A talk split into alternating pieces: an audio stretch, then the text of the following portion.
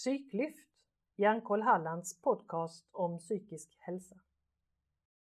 Den 10 eh, september är det suicidpreventiva dagen och eh, därför har jag idag med mig Åse Isaksson från föreningen SPES. Hej Åse! Hej! Kan du berätta lite om vad SPES är för något? Mm, SPES är en eh, rikstäckande ideell organisation som är partipolitiskt och religiöst obunden. Och vi erbjuder stöd och hjälp till efterlevande. Eh, SPES utbildar även kontaktpersoner och har telefonjour som är öppen dagligen. Och alla som arbetar med SPES har egen erfarenhet. Mm. Vad har ni för verksamhet i Halland? Vi har spesträffar en gång i månaden mm. i Halland. Och hur ser det ut nationellt? Är det samma verksamhet eller? Ja, det finns eh, självhjälpsgrupper för efterlevande. Det finns en ungdomssektion som har egna kontaktpersoner och egen verksamhet i olika delar utav landet. Eh, vi har även en sluten grupp där efterlevande kan stötta, stötta varandra i en trygg miljö på Facebook. Mm. Vilka är det då som söker sig till er? Mm, det är anhöriga, vänner, kollegor som har förlorat någon som tagit sitt liv. Det finns ett stort behov av att prata och uttrycka känslor med andra som har liknande erfarenhet. Så man får stöd av varandra? Så man får stöd av varandra. Och det är lite lättare ibland att förstå när man själv har varit med om någonting. Det är klart. Arbetar ni även intressepolitiskt eller hur ser det ut? Ja, vi försöker eh, öka kunskap om suicid som ett samhälls och folkhälsoproblem samt fördomar. Vi arbetar på ett lokalt, regionalt, nationellt och internationellt plan med stöd, information och eh, attitydsförändringar.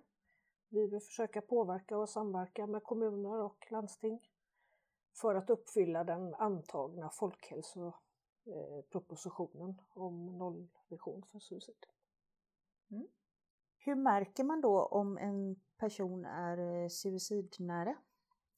Ja, ofta så märker man en förändring hos en person, eh, alltså ett annorlunda beteende som man kanske inte är van vid. Mm. Eh, så. Det blir en väldigt plötslig förändring. Det kan vara ifrån att, vara att man ja, helt plötsligt blir väldigt deprimerad eller att man blir väldigt glad.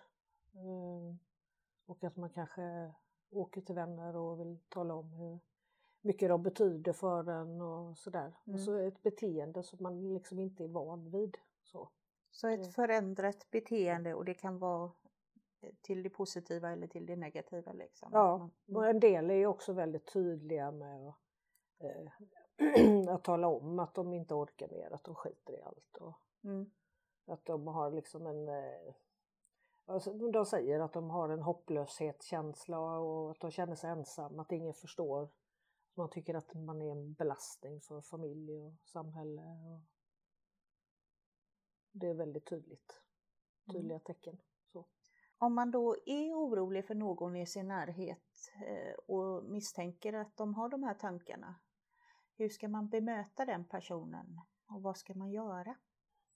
Ja, man ska försöka vara, eh, bevara sitt lugn och, men ändå ta sin oro på allvar. Eh, så, och man ska våga lita på sin magkänsla eh, och, och reagera på det som, som känns ovanligt eller mm. annorlunda. Så, gärna prata med personen och uttrycka att man är orolig. Och inte vara rädd för att fråga om självmordstankar. Lyssna och och inte vara rädd för att säga fel heller. Nej. Det, det är viktigt att man tänker på det. Eh, man får gärna fråga om man har självmordstankar och fråga om man har konkreta planer. Eh, och i så fall kanske lite konkret fråga om du, har du någon tidpunkt eller har du tänkt att göra något, liksom hur, så.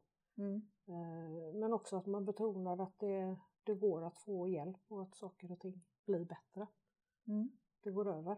Eh, men bara genom att visa omtanke och våga lyssna så, så är man ändå liksom en påminnelse om eh, att livet liksom är värt att leva. Eh, men man ska inte lova någonting som kan riskera den anhöriges liv. Som att man till exempel lovar att jag ska inte ringa till psykiatrin.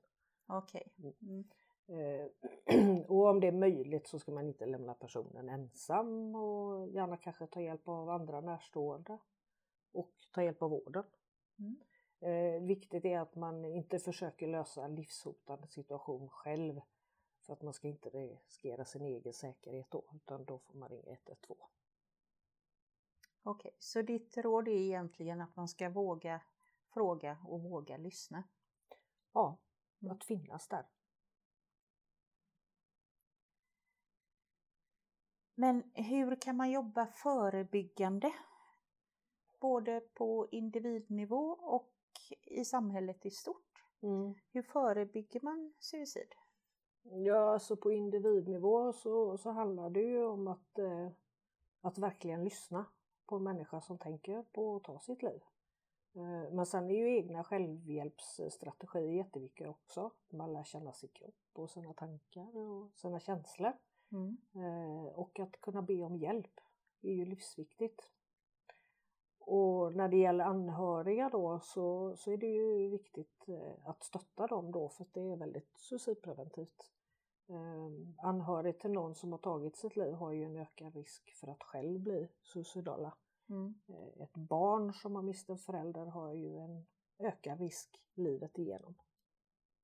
Okej. Mm, Och på samhällsnivå då så ja, då måste ju samhället kunna erbjuda stöd och hjälp till alla människor som har behov av terapi, samtal.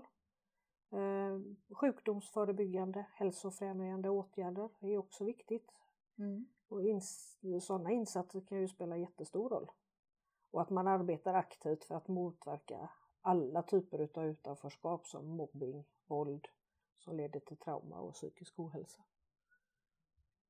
Det låter klokt. Mm. Men i det förebyggande arbetet, vad är det som är absolut viktigast tänker du? Mm. Jag tycker att allt är lika viktigt. Ja. Eh, Det är viktigt att man lyssnar. Eh, Det är viktigt att man delar med sig av erfarenheter, samarbetar, utvecklar. Eh, Och tänka på vad besparingar får för konsekvenser för människor som redan mår dåligt och har någon form av stöd för att fungera i vardagen.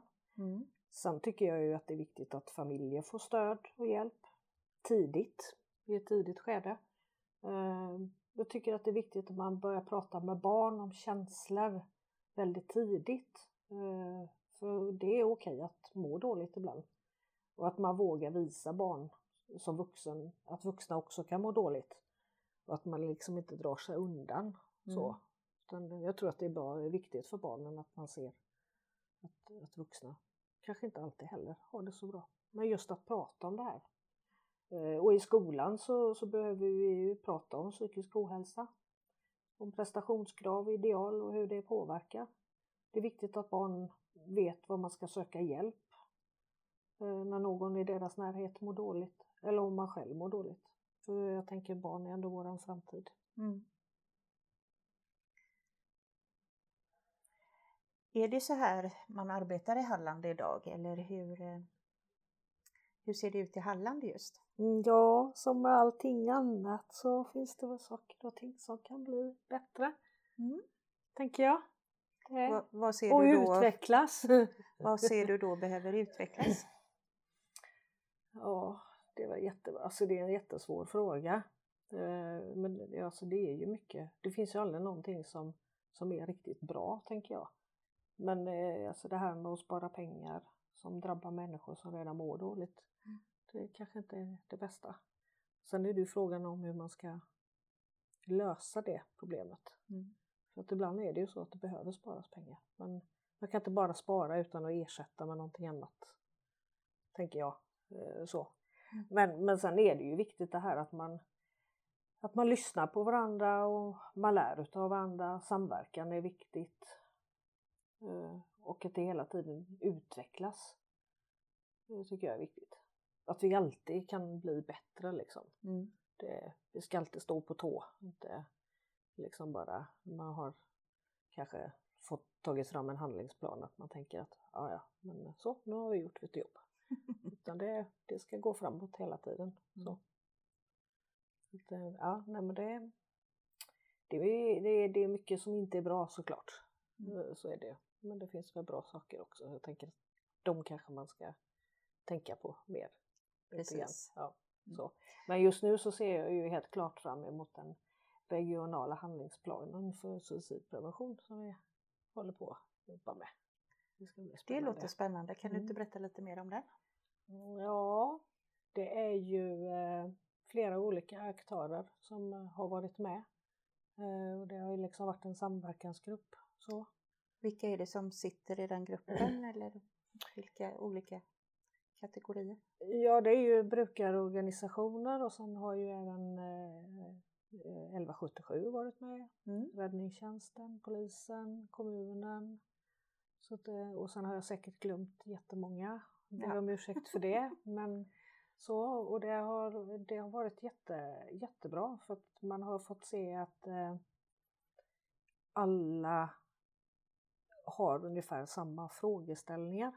Oavsett vilken Oavsett. organisation man Ja, kommer ifrån? precis. Och eh, att det här, jag tror att vi har fått bättre förståelse också för vem som gör vad och vems uppdrag är vad och sådär. Mm. Psykiatrin är ju även med där, slutenvård, öppenvård och sådär. Ja. Så, att, eh, så att, det- nej, men det har varit väldigt intressant. Det låter Ja. positivt. Det är jättepositivt. Jag tror Mm. att det här kommer bli jättebra. Och sen så, så, så tror jag ju också att det här är någonting som kommer eh, att bli bra i fortsättningen också. För att, eh, jag tycker att Charlotte Sommar som, som håller i det här, hon är en eldsjäl som hon har verkligen intresse och så att jag, jag hoppas att hon får fortsätta med det här också. Så att det, Ja, det verkar ju som att det vore en bra idé. ja, jag tror det. Det. Det har varit en bra samverkan tror jag, och det är viktigt. Mm. Jag tror att det är viktigt att alla får vara med och komma tillbaka till det där igen, att lyssna. Lyssna. Lyssna. Ja. Våga fråga och våga lyssna. Ja, precis.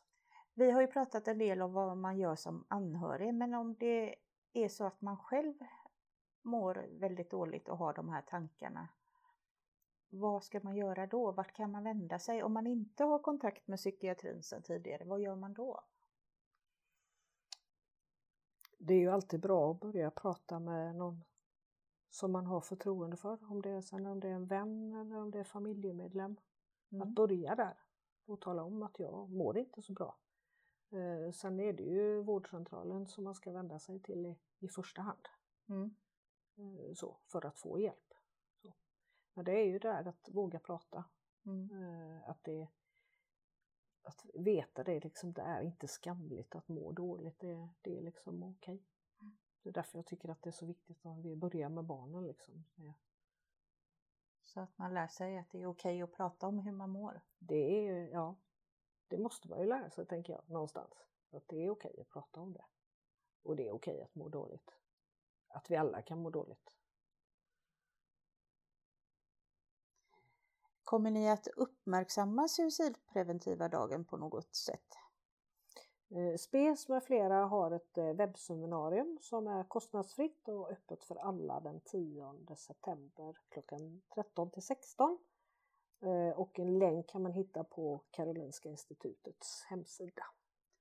Det får vi inte missa. Nej, Då har jag inga mer frågor, så tack så mycket för din medverkan. mm, tack för att jag fick lov att vara med.